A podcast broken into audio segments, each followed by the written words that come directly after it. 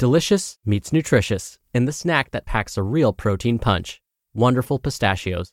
Each one ounce serving of wonderful pistachios has six grams of protein, giving you over 10% of your daily value and making wonderful pistachios one of the highest protein nuts. But perhaps more than that, I love all of the flavors they have. Their sea salt and vinegar ones are my favorite when I'm craving that flavor but want to keep it healthy. But that's just the tip of the iceberg. Wonderful pistachios come in a variety of flavors, like chili roasted, honey roasted, smoky barbecue, and jalapeno lime, perfect for enjoying with family and friends or taking them with you on the go. Whether you're a pistachio purist who loves cracking open every nut, or you prefer the convenience of no shells pistachios, Wonderful Pistachios has got you covered.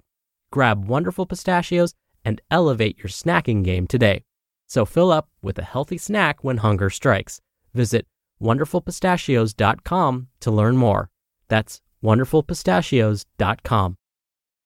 This is Optimal Health Daily, episode 1710. Three Keys to Make Time for Your Goals by Laure Carter of laurecarter.com. And I'm Dr. Neal. Hey there, happy Sunday and happy first day of May, and welcome back to Optimal Health Daily, where I simply read to you from the best health and fitness blogs for free. This is kind of like an audiobook, but with articles instead, just from a bunch of different authors, and always with permission from the sites, of course, and always with a bit of my commentary at the end. Now, on Fridays, I do something a little different. That's where I answer your questions. Remember, you can send me a question by going to oldpodcast.com slash ask or email your question directly to health at oldpodcast.com. All right, and with that, Let's hear today's article and continue optimizing your life. Three Keys to Make Time When You Feel You Don't Have Time by Laure Carter of laurecarter.com. The problem starts with thinking in terms of having time as opposed to making time. We all have the same amount of time in a day, but what we make of that time, how we use that time, is what differentiates us. Have you ever read The Seven Habits of Highly Effective People by Stephen Covey? I read it when it first came out in 1992, and it's as relevant today as it was 26 years ago. One of the habits that stuck with me all these years is my key number one. Key number one prioritize. In order to make time, you've got to prioritize. Let me ask you something.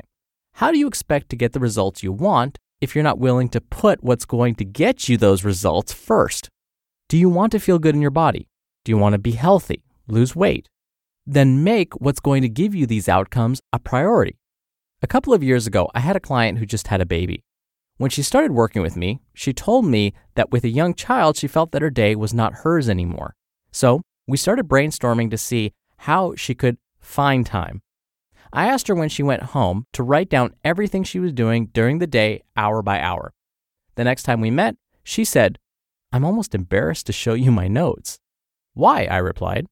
Well, because by doing this exercise, I realized how I get easily distracted. I start on something, then something else catches my attention, so I start on that, and so on. And at the end of my day, I'm left with a lot of things unfinished and feeling discontent. So, in other words, her not having enough time was really her being easily distracted. What's behind your not having enough time? Be honest with yourself.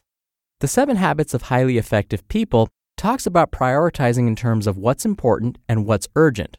And there are four levels to this.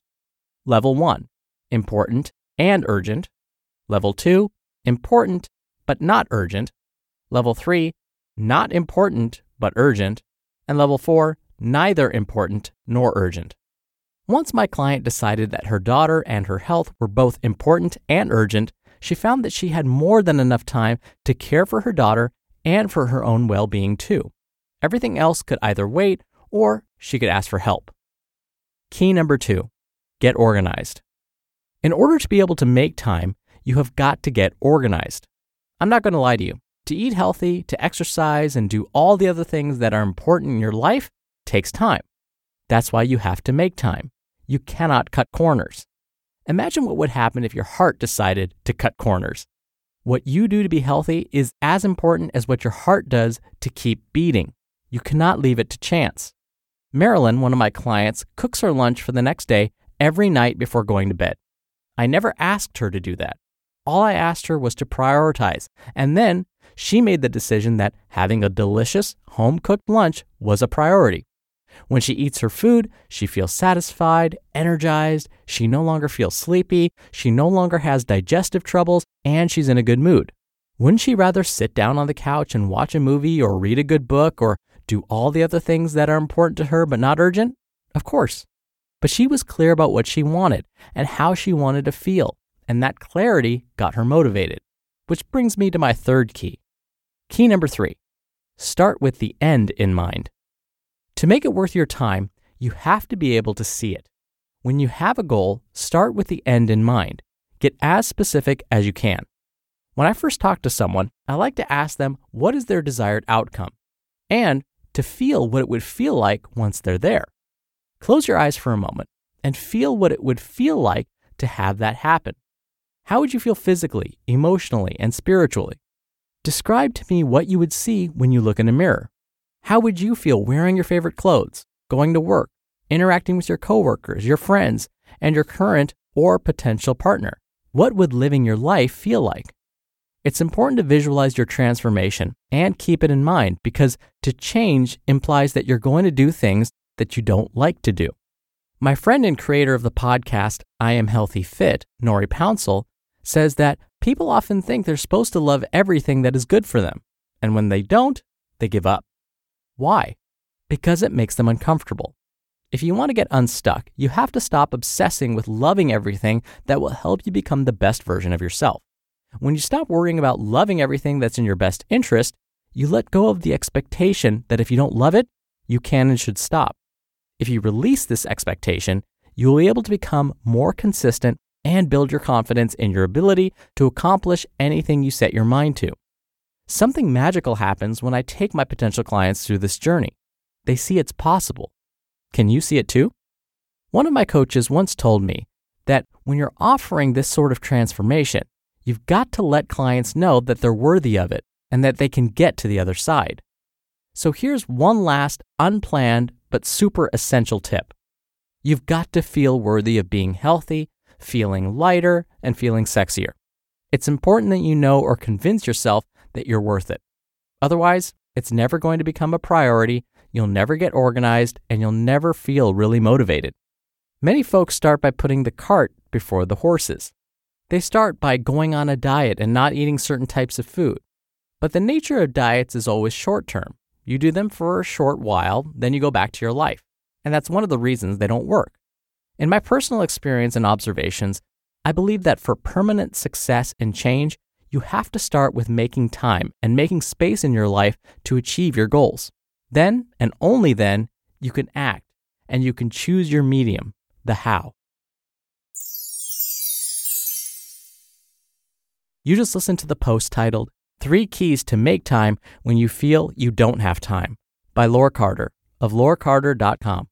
We're driven by the search for better, but when it comes to hiring, the best way to search for a candidate isn't to search at all. Don't search, match with Indeed.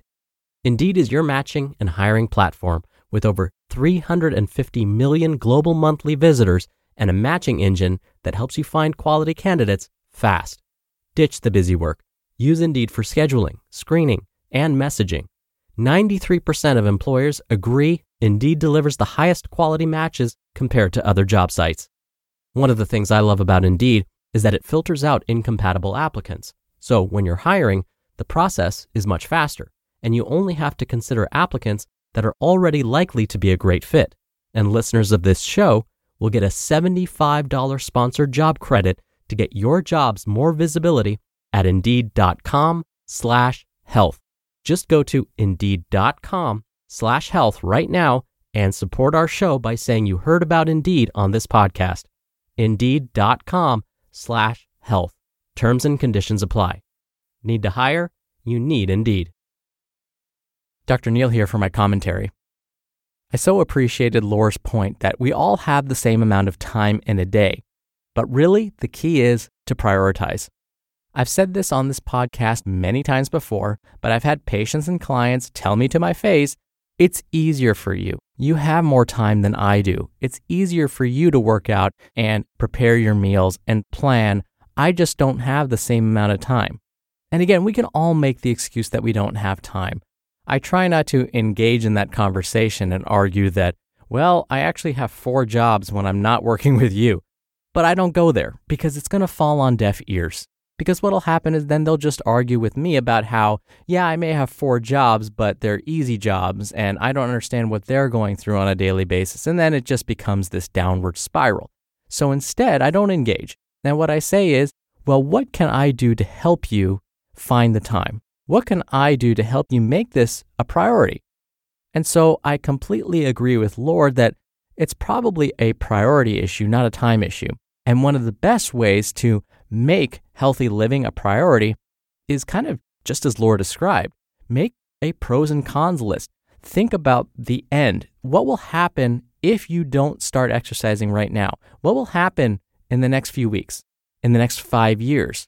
So, if you don't start exercising regularly today or eating more nutritiously today, what's that going to feel like in five years?